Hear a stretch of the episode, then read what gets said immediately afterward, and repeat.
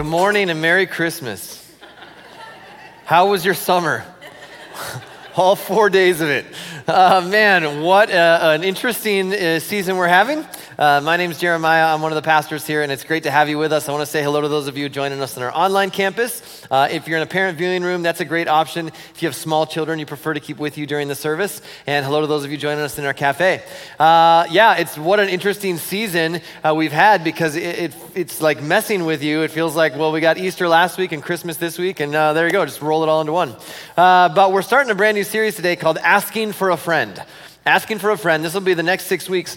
And the idea with this phrase is um, You've probably heard this phrase before. This is a phrase that you use, and more, more often in modern times, it's kind of become a hashtag that people will use uh, on their social media platforms to describe something where I want to know some information, but I don't really want you to know that I want to know that information. So it's kind of the, almost tongue in cheek, like, hey, asking for a friend, right? And so uh, I came across some of these uh, on Twitter this week that I thought I'd just share with you. Uh, here's some of these from Twitter. Lempo uh, says, Does car insurance covers suicidal badgers asking for a friend. Doesn't want you to know that he actually hit a badger with his car. He just needs the information in general, right? Uh, here's another one. Uh, how do the pure vegetarians know that chicken isn't by mistake delivered to them if they haven't eaten or tasted chicken ever? Asking for a friend. Just wanted to throw that out there. That person's just wondering. Uh, here's a couple more. When you're tall, do you walk through more spider webs? Asking for a friend. Just want to know. Uh, this one is from Bree. Uh, she says, If you are what you eat, will eating dates bring you one? Asking for a friend. She doesn't want to know that. But also, guys, if you're single, that's uh, barefoot underscore Bree. She's looking for a date. Just want you to know that. And then, uh, how about this one? This is on uh, this week. Uh, hey, Microsoft Teams, when are you including a sarcastic font? This could have prevented some arguments asking for a friend. And I actually think that's a great idea. Like a sarcastic font would be fantastic uh, for some of those text messages and tweets that you send out. And sometimes in church world, there are things that people want to know.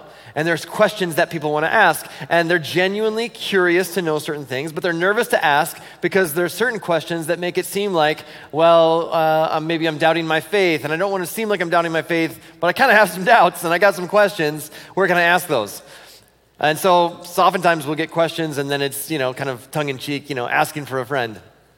And especially uh, for me, like what I do as a pastor, and uh, I often get questions from people that are saying, "Hey, what about how do I how do I deal with this?" Or this seems to it feels like the Bible contradicts itself here, or how do you answer this question? Or uh, you know, I really want to be authentic to my faith, but I'm dealing with something in real life, and I don't know how to reconcile the two. And oftentimes it feels like the church isn't a safe place to ask some of those questions. Because it, it seems then like, well, what, am I doubting my faith? Is that really what faith is? And all of these things kind of mesh together to, to, to cause us to pause a little bit when we're asking some, maybe some difficult questions. And so, as we jump into this series for the next six weeks, here's what I want you to know. First, uh, you don't have to believe everything we believe in order to belong and in order to be loved. Because we happen to believe that you were created in God's image and that regardless of whatever you believe, you should be loved and you can belong. And so we want you to know that uh, based on what we believe, that you're created in God's image, we're going to love you and accept you and surround you with community. And uh, it's just important for you to know that right up front. But here's the second thing uh, we also believe that God is not threatened by our questions and our doubts.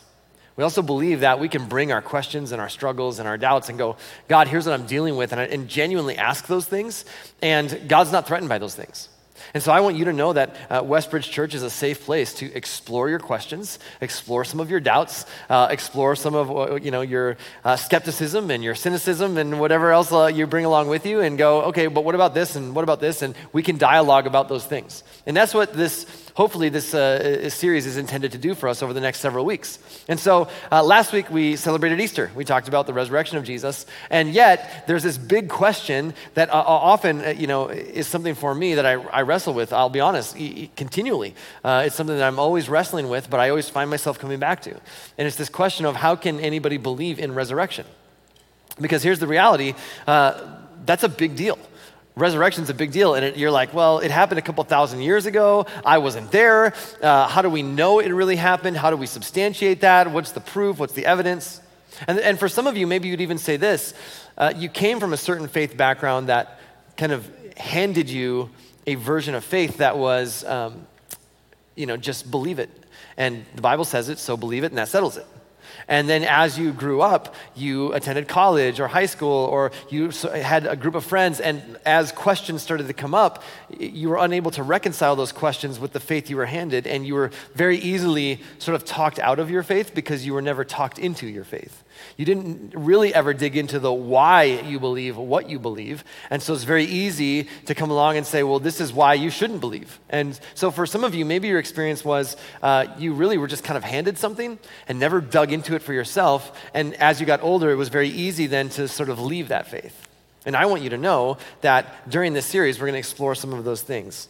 And I, don't know if you know this, but the foundation of our faith, and this isn't meant to be a controversial statement, but the foundation of our faith is not the Bible. The foundation of our faith isn't even the teachings of Jesus. Now, that's probably different than almost every world religion in the world today, which is kind of built on the teachings of the founder or the prophet or the Holy One or, uh, you know, their teachings and their writings. And, and the, but the foundation of our faith is not the teachings of Jesus, and the foundation of our faith is not some philosophy or uh, some idea or worldview or a set of principles. Those things are important, but they are not the foundation for faith in Jesus. And that's really important for us to know. The foundation of our faith has nothing to do with the country that we were born into. And that's important to know because sometimes you can look at Christianity and feel like it's a little bit of a, uh, an American religion. And while it's true that there are certain uh, parts of the world where your geography does play a, a, role in probably uh, the dominant faith, there's certain parts of the world that have heavy influence in certain world religions. Most people who are born in India uh, lean towards Hinduism because that's the dominant influence in that area. If you're born in China, you're probably Buddhist. If you're born in Iraq, you're probably Muslim. If you're born outside this planet, somewhere in the Galactic Confederacy, you might be a part of a cult. Uh, and, um, and, and if you were born in the USA, then the, I, the thinking kind of is like, well, that's, you probably have some kind of Christian influence. But that's simply not the case. The, you might have some Christian influence, but being born into the United States doesn't just make you a Christian. And the foundation of our faith is not a, a bunch of hype where you sort of psych yourself up and try to believe a sacred set of writings just to make it true. That isn't what faith is all about. The foundation of our faith is a very specific event that happened in human history. And it's this. See, the foundation of Christianity is the resurrection of Jesus. You're like, didn't we just talk about this at Easter? I want to dive into this because this is so important for us to understand. We celebrate the resurrection of Jesus on Easter each and every year.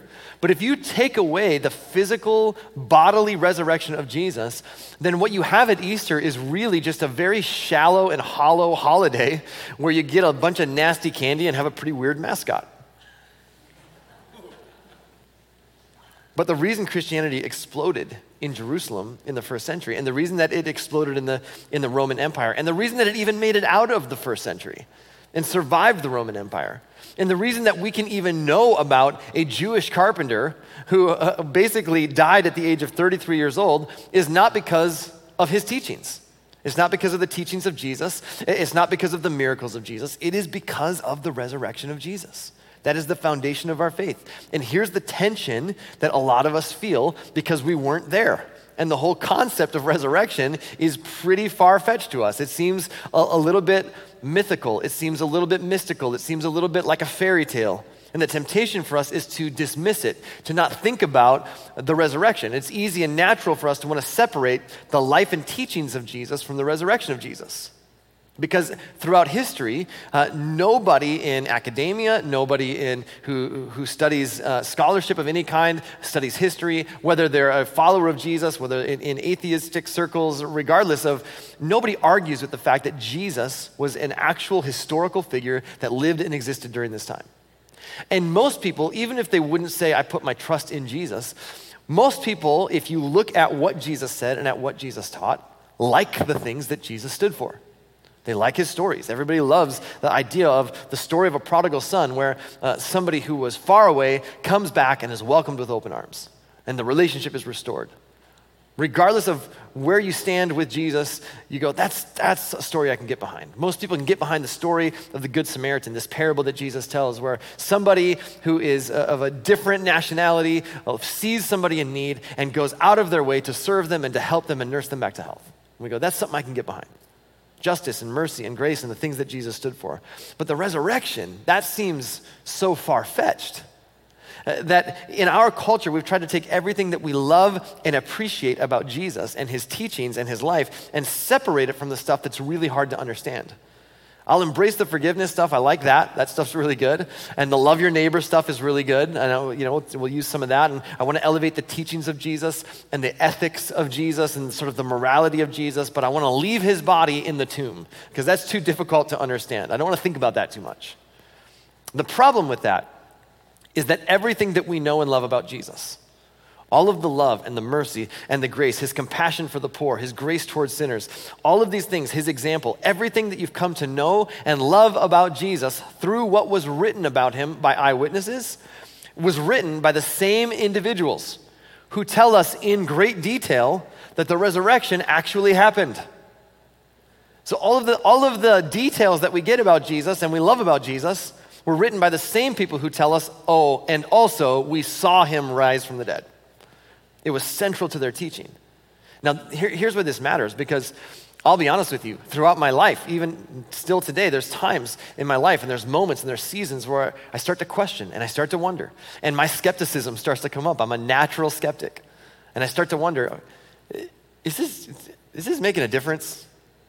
the stuff that we do and the way that we live and you know is this really making a difference or like is, is all of this really true because i've never heard god actually speak to me i've never heard the voice of god right audibly just be like jeremiah like that would be amazing right it's like oh, unbelievable that would, that would help a lot but I've never heard that. I've never had that experience. Uh, I've never had anything that says, beyond a shadow of a doubt, with 100% certainty, I can tell you that everything about the scriptures and everything about Jesus and everything about him is 100%. There, I have zero doubts.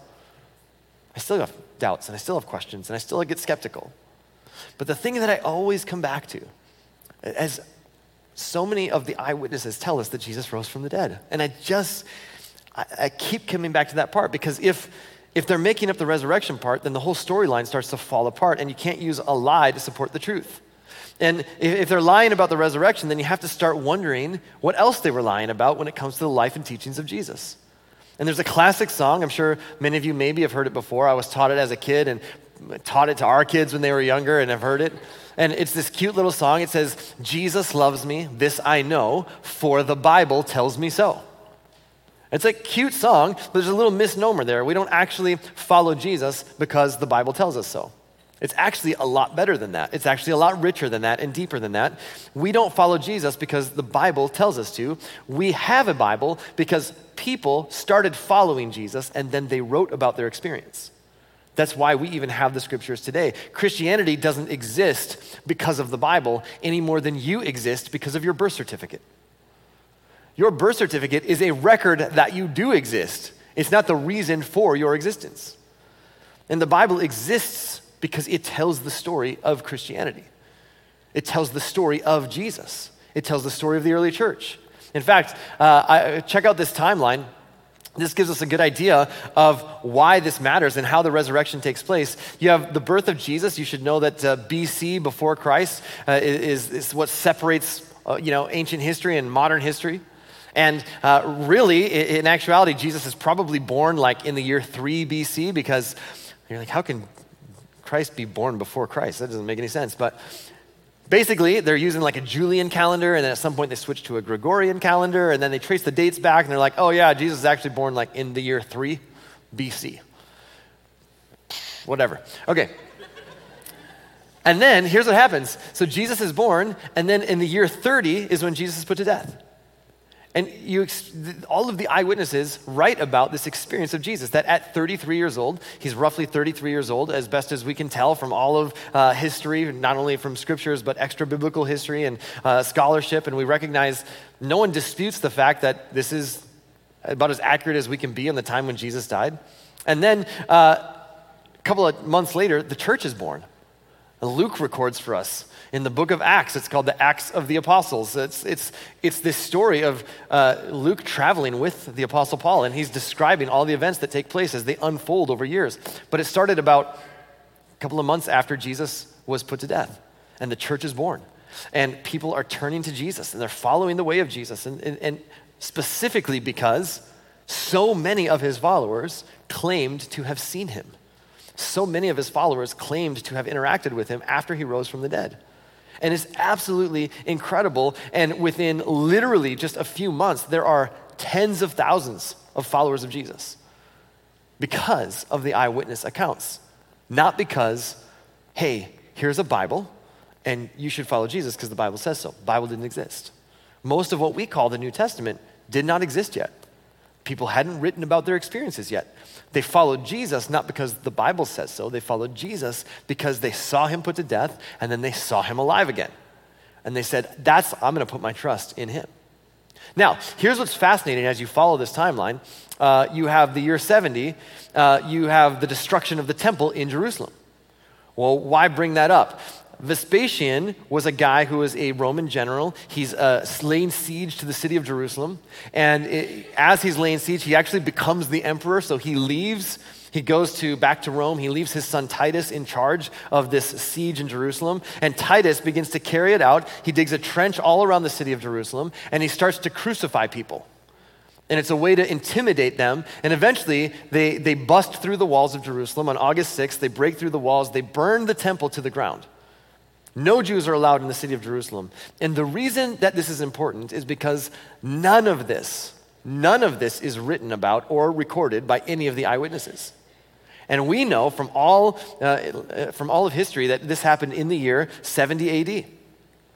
70 AD, and, and this is described, is not described or referenced in any of the documents that eventually become our New Testament. There's no reference to any of that in any of the writings, and the only reasonable explanation for that is that it hadn't happened yet. Because when you read the eyewitness accounts, they don't read as myth or legend or even as a, a work of fiction. When you read the eyewitness accounts, they really read as if it's a historian writing. They're writing them uh, during the time when all of the eyewitnesses are still alive. Now, think about that. The further away that you get from an original event, the more it starts to become a legend, the more it starts to become a myth or almost a generational game of telephone, right? It's like, well, they passed it down, and the next generation, they, the story changed a little bit, and, and then it, it got passed down, and now here we are, you know, we're a thousand years later, and you've got Babe the Blue Ox, and his hoof prints are making lakes all across Minnesota. And it's like, eh, all right, how much of that is true, right? We, we recognize that's, that's pretty mythical and mystical and legendary. But what we have is no eyewitness account makes any record or any mention of the destruction of the temple in Jerusalem, which means every one of these eyewitness accounts has written between the years 49 and 69. And when you read what they wrote, they wrote history. They weren't making up fiction. In fact, when you read Luke, Luke, who is a Greek physician and writes to Greek audience trying to describe for them the events that they're hearing about that are circulating in the Roman Empire, he actually describes it this way. He says, It was now the 15th year of the reign of Tiberius. That's a very specific date and a very specific name. The Roman Emperor, Pontius Pilate, was governor over Judea. Herod Antipas was ruler over Galilee. His brother Philip was ruler over Iturea and Trachonitis. Lysanias was ruler over Abilene. Annas and Caiaphas were the high priests. If you were making up a work of fiction, if you were trying to get somebody to believe a story, the last thing you would do would include this kind of detail, this kind of historical detail. You would never do that. And they started making copies, and they were distributed widely, and there are thousands and thousands and thousands of copies all over the world of the writings of these eyewitnesses. Do you know what you make copies of? Things that are important to you, things that you want to be distributed and you want people to know and you want people to hear. And so they did not make copies because they believed that what they were writing was the Bible. And they didn't make copies of these writings because they, they believed that what they were writing was sacred scripture or divinely inspired. They made copies because they believed that what they were writing was true. It was their experience of what they had seen and what they had heard. And then as you follow this timeline, you go, almost 300 years into the future, and you have Constantine who becomes the Roman emperor. And Constantine, uh, at the time that he becomes the, the emperor, he becomes the undisputed emperor of the Roman Empire. He wins over some other generals and eventually unifies the whole empire. And he's looking for something that will unify the empire. He's looking for something that will bring all of the empire together. And so he, he makes, in 312, he makes Christianity the official religion of the Roman Empire which is fascinating because all during this time, up until 312, they were persecuting Christians. The, the Roman Empire, as well as the Jewish leaders, were actually arresting followers of Jesus. And the Roman Empire was actually torturing and, and executing followers of Jesus in the most gruesome ways possible, really killing them for sport in front of all kinds of fans. And yet, these followers of Jesus continued to allow themselves to be put to death rather than say, no, the way of Jesus is not true, the story of Jesus is untrue. Why would you do that? It's because they really believed that Jesus died and rose again. And there was no Bible. The Bible didn't exist yet. And so you have uh, Constantine who says, I'm going to make this the official religion of the Roman Empire. And it wasn't because he genuinely believed in Jesus and wanted to follow Jesus' ways. It was because he wanted something that would unify the empire, that would bring everybody together. And the one thing that at this point in, in uh, human history that all of the world had in common was Jesus. It had spread so much. The way of Jesus had spread so much that the one thing that he could think of that would bring all the empire together was Christianity. And so he makes it the official uh, religion of the Roman Empire. And eventually he embraced it. That means he was looking for something to unify all of them. And then you get to 350 AD. And you have these codex, which are the writings that have been copied through hundreds of years. And, and some of the earliest uh, original handwritten copies, they bring them together and they say, okay, we're going we're to bring all of this together. And by the time that you get to the year 388, what you discover is Ta Biblia. This is where we finally have all of the Hebrew scriptures that are brought together with these codex, and they're all put together. And, and a bunch of scholars get together and they determine this, this is what we believe to be divinely inspired, and this is the canon and what's going to guide uh, you know, the church church moving forward. And here's what's fascinating about all of this none of this was mentioned in uh, any of the writings. The destruction of the temple wasn't mentioned in any of the writings, which means all of the writers actually described it in their own lifetime. It wasn't myth and legend that was passed down hundreds of years later. It was in their own lifetime that these things were written. And the biggest growth of Christianity was right here. The biggest advance of Christianity was when there was no Bible. So this is important. We don't follow Jesus because the Bible says so. We follow Jesus because he rose from the dead and people saw him and then they wrote about their experience, which is why we have a Bible. In the first and second and third century, followers of Jesus, they believed Jesus loved them before the Bible told them so. They didn't choose to follow Jesus because the Bible said you should follow Jesus. And that's a sacred writing and we should follow that. They chose to follow Jesus because they knew the people who had followed Jesus, and they believed that what they told them was true. And so imagine this.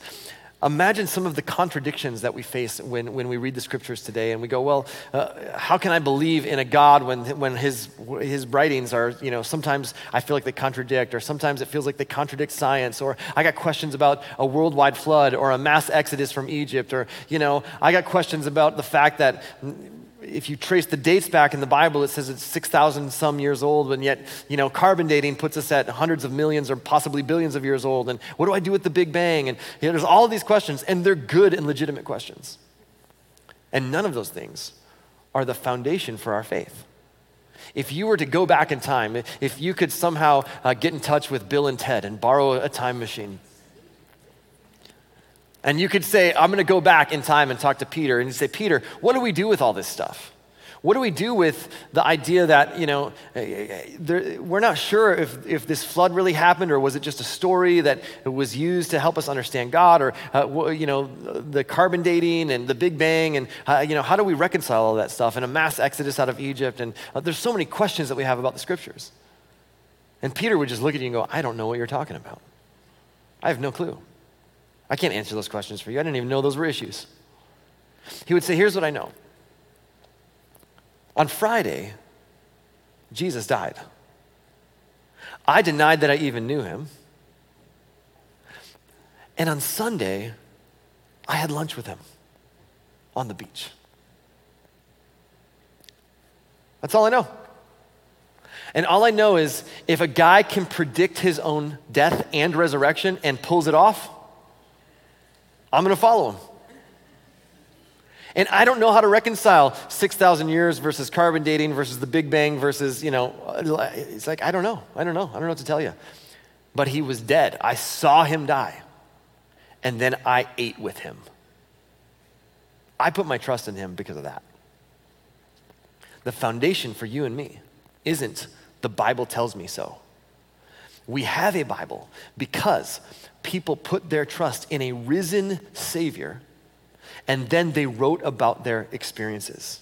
And for the first 300 years, Christian Christianity centered on an event, not on a book, not on sacred writings. And the question for them wasn't, is the Bible true?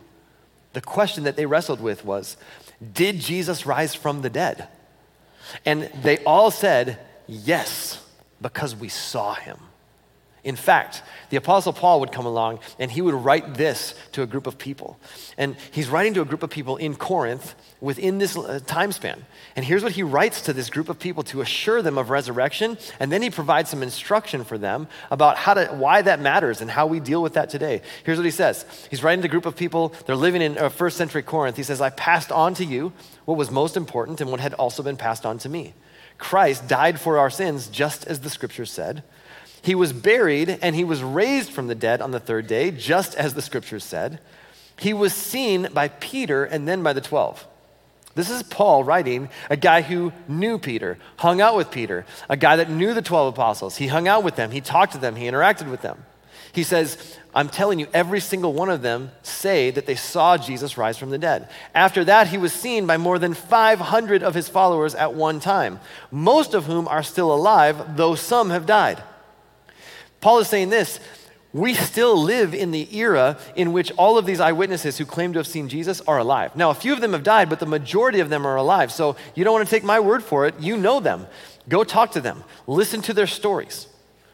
Every single one of them will corroborate the, the exact same thing that they saw Jesus alive. Hundreds of them at one time saw Jesus alive. And while a few of them have passed, most of them are still alive. You can hear their story directly.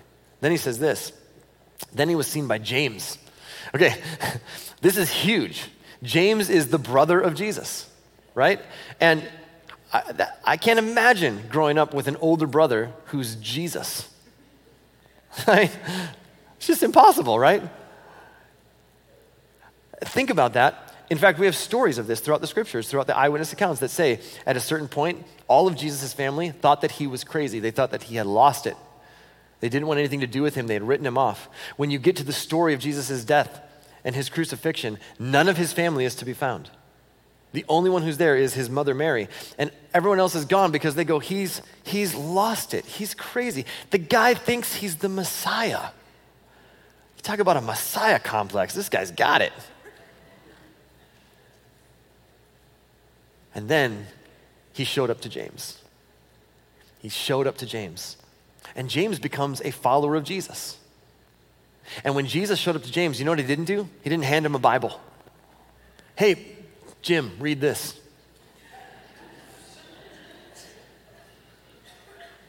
He didn't need any sacred writings to convince him because he was the living, breathing Word of God standing in front of James, and James believed. James eventually becomes the leader of the church in Jerusalem and is eventually put to death for claiming that he saw Jesus alive. So he appeared to James, and then uh, he appeared to all the apostles. J- Paul says this Last of all, as though I had been born at the wrong time, I also saw him. For I'm the least of all the apostles. In fact, I'm not even worthy to be called an apostle after the way I persecuted God's church. Paul would say, There is no explanation for the success of the church, for the, for the movement of the church, if Jesus didn't raise from the dead. It didn't spread because the Bible said so. It spread because Jesus actually rose from the dead and his eyewitnesses wrote about it, which is why we even have a Bible. So they didn't document what they believed, they documented what they saw. It wasn't a belief system and they had to write it down and here's the doctrines and here's the 10 points or the 16 points or whatever you want to get with. They just said, We saw him dead and now he's alive. So we're going with what he says. And we're going to tell you about our experiences. And that's why Paul writes to this church in Corinth and says, Now I want you to understand the implications of this. And so he dives in in the next several verses and says, If Christ had never been raised, then the message we tell is worth nothing, and your faith is worth nothing. The whole thing hinges on Jesus actually rising from the dead like he said he would. And if he didn't, then all the stuff we're teaching, the way of Jesus, the love of Jesus, the mercy of Jesus, all of his, his morals, his ethics, and the way to live and love, it's all for nothing. It's built on nothing. It's kind of a waste. If Jesus didn't rise from the dead, then all the ways that your faith has shaped your life is really useless. It's really hollow. You're building your life on a sinkhole that, that will eventually collapse. You should just tear up the Bible and be done with it. He says, uh, he continues, if Christ has not been raised from dead, uh, been raised from death, then your faith is for nothing. You're still guilty of your sins. This is huge implications for us. At some point, if you're a follower of Jesus, you, you transfer your dependence from yourself to Jesus and you say, I, I don't have the ability to forgive my sins. I don't have the ability to do enough to repay for the wrong that I've done. And so I'm putting my trust in you. And the reason that we believe Jesus has the power to forgive sins is because we believe that he overcame death. If he didn't overcome death, then he, it's really difficult to believe that he has the power to extend forgiveness of our sins. And Paul says if, if he didn't raise from the dead, our sins aren't forgiven. There's huge implications. He continues. He says, if our hope in Christ is only for this life here on earth, then people should feel more sorry for us than for anyone else. People should pity us because we have this like eternal perspective, and it turns out it's for nothing, and we're living our life in a certain way through that eternal lens when we should have just been enjoying life here and now. We should be pitied. Paul says if the only benefit you get from following Jesus is this current life, then we're doing it wrong. People should feel sorry for those of us who financially give week after week after what God's entrusted to us, thinking that we're seeing the world through this eternal perspective and we're actually investing in eternity. And at the end of the day, you weren't really investing in eternity at all. People should pity you. For those of us who, who serve and give of our time and our energy and our effort to serve other people on a regular basis, what are you doing?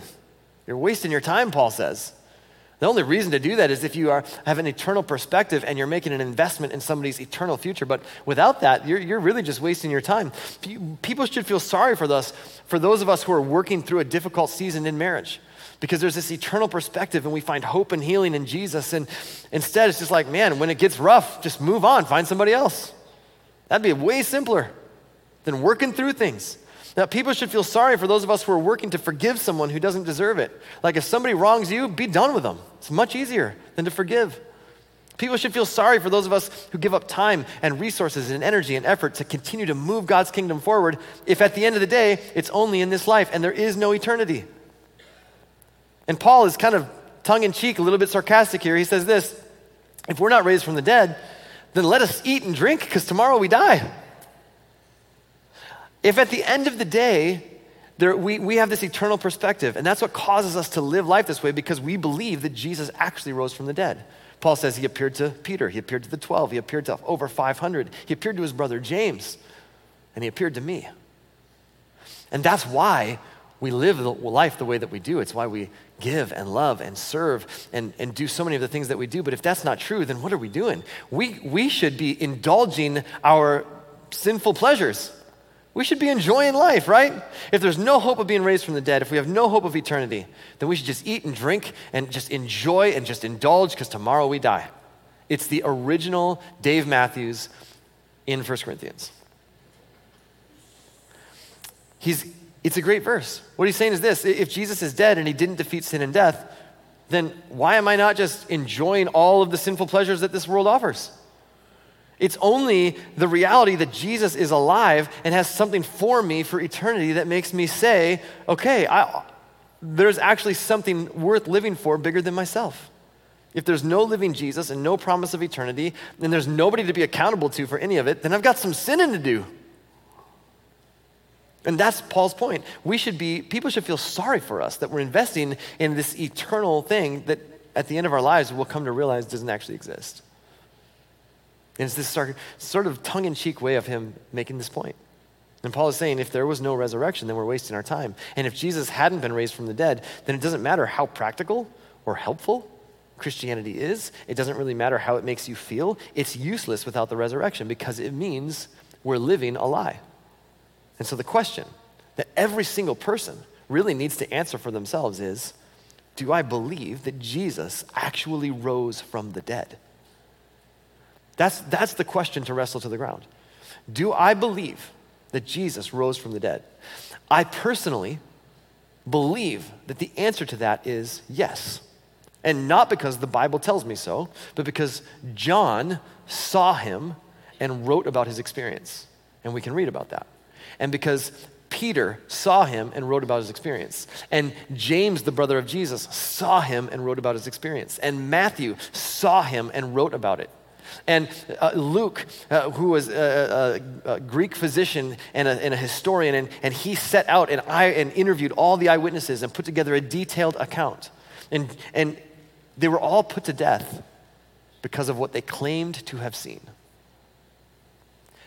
No one would die willingly for something that they knew to be false, for something that they knew to be a lie, let alone many, multiple people, all of them, willing to die for something that they all knew was a lie.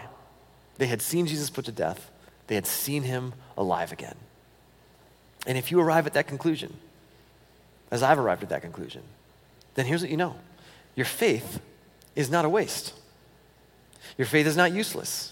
And every time that you give and serve and volunteer and you forgive and you work at your marriage and you work at restoring relationship with other people who you have a difficult time with, and every time that you do these things and you share your life in community and you resist temptation, your faith is growing stronger on something of substance.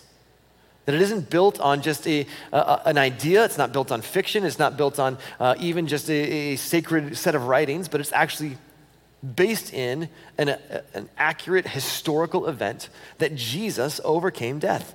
And that's why Paul wraps up his thoughts on the resurrection in this letter to in Corinth to this. Uh, he says this, so so in light of all of these things that I've just said, so, in light of the fact that uh, Jesus showed up to Peter and the 12, and in light of the fact that he showed up to over 500 people all at once, and, and most of them are still alive, and you can talk to them and hear their story, and in light of the fact that he showed up to James, his own brother, and in light of the fact that he showed up to me, and in light of the fact that so many of these people have seen him and claim this even at the point of death, so, my dear brothers and sisters, stand strong. Don't let anything change you always give yourselves fully to the work of the Lord. You know that your work in the Lord is never wasted. Because of this, because of these eyewitness accounts, and because there's so much historical, accurate data around this, we can know that every time that we give, every time that we serve, every time that we love, every time that we forgive, every time that we follow the way of Jesus, it is not a waste. It is built on a firm foundation. Now, let me just say this I'm not saying that you have to arrive at the same conclusion that I have. You don't have to believe in order to belong. But for those of us who do believe, the resurrection of Jesus is the foundation for who we are, for how we live our lives. Because what happened to Jesus physically in the resurrection is the same thing that he promises will happen to us spiritually when we become followers of Jesus when we begin to put our trust in Him. Not anything that we do, but as we gather that information and we go, you know what, this is something I can put my trust in. And we transfer our dependence from ourselves and what we can do to try to be in God's good graces. And instead we go, I could never do enough or be enough on my own. But because of Jesus, because when he died and rose again, he offers new life to me. That's what I'm putting my trust in. And when that happens, here's what you need to know we are reborn into God's family. We are reborn. This is the language that Jesus himself used. He said, Look, first you're born of water, well, that's just physical birth, but then you're born of the Spirit. You're, you're, actually reborn. You're given a second birth. You're born again. That's the language that Jesus uses. In other words, it's not my behavior, it's not my morals, it's not my ethics, it's not in my talents. As far as God is concerned, I'm dead to sin and I'm alive to Jesus. And what's interesting is we still use, even though this is the language Jesus used to be born again, we still use this language to justify our own way of living our own life in our culture today. We oftentimes go back to, well, I was born that way.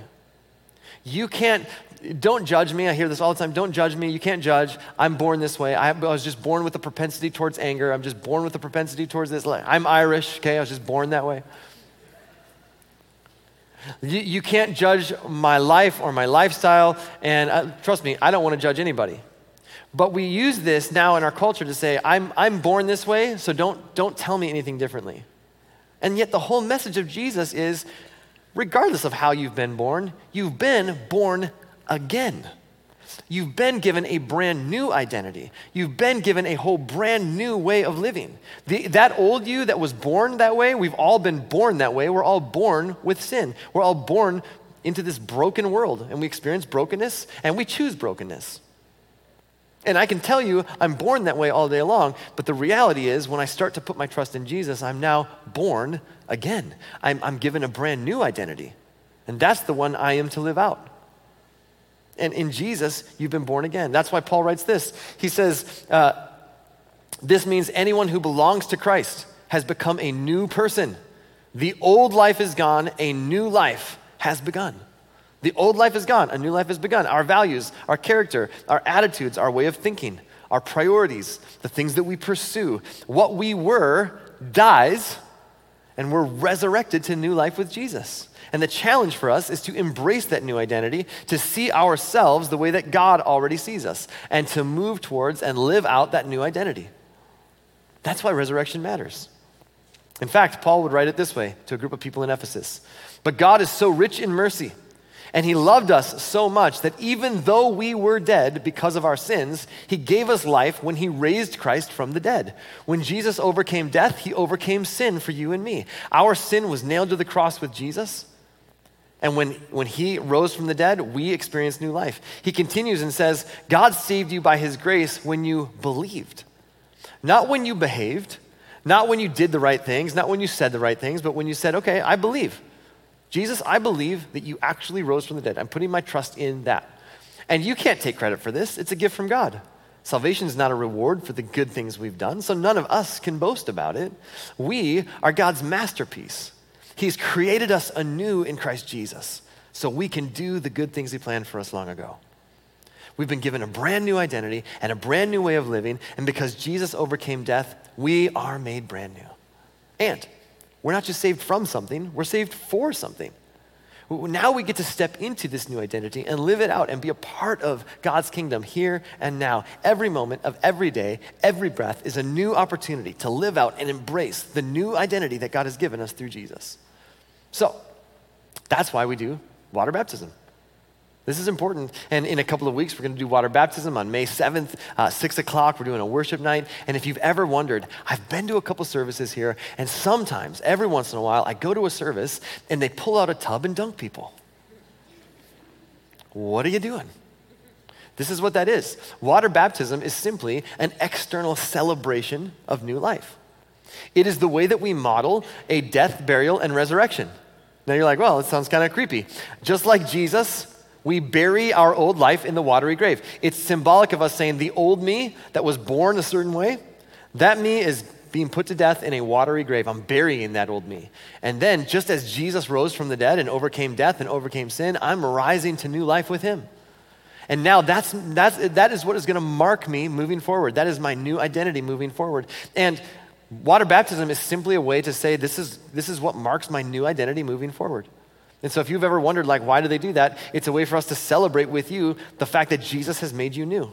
And if you've never taken that step, even if you took that step when you were a baby and your parents had you baptized, I would encourage you to take that step as an adult, as a teenager, as, as somebody who knows I can make this decision for myself. And it doesn't negate the decision that your parents made for you, it simply confirms that decision. That now, because of Jesus, I've been made new. Paul says this in Romans chapter 6.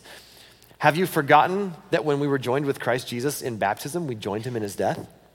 In baptism, we're joined in Jesus' death. For uh, we died and were buried with Christ by baptism. And then, just as Christ was raised from the dead by the glorious power of the Father, now we also may live new lives. In baptism, we go, uh, the old me is dead and buried, and I'm rising to life with Jesus. So here's what you need to know God loves you. And God loves you not because of anything you've done or haven't done, but because of what Jesus has already done for you. The death and resurrection of Jesus forgives sins and makes all things new. And if you've been working really hard to get into God's good graces, or you've been saying, I can't say yes to the offer from Jesus because I don't feel like I measure up, neither of those things is the message. The good news is that Jesus came He died and he rose again. And the only corroborating evidence that I have for you is all of the eyewitness accounts. And I would encourage you to ask those questions, to read the eyewitness accounts, to explore what they say and what they wrote and what they saw. Because it means if Jesus did overcome death, it means that he has the power to forgive your sins. It means that there is a life after this life, there is eternity, and you and I have been invited. And the good news is, you don't have to do anything other than put your trust in him. And if you've never said yes to that invitation, I want to invite you to do that. Whether you're online or here in the room, you can just agree with this prayer in order to say yes to the invitation of Jesus. God, please forgive my sins. Forgive me for the times that I have walked away from you, and I'm so, so grateful that you never walk away from me. And so I want to say yes to your invitation. Make me your son, make me your daughter, make me a part of your family. I believe that you died and rose. I believe that you overcame death and that there's more to this life than this life.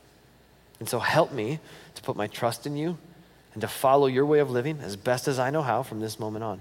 I want to give control of the steering wheel of my life to you. And God, for every single one of us, especially when we're discouraged, when we're down, when we, when we start to question and we start to wonder, is any of this making a difference? May we be reminded nothing we do for you is a waste because you overcame death. And eternity matters. And so the way we live today matters. And I pray that as we live out the way of Jesus, our lives would make an impact to the people around us. We commit this week to you, and we pray this in your name. Amen.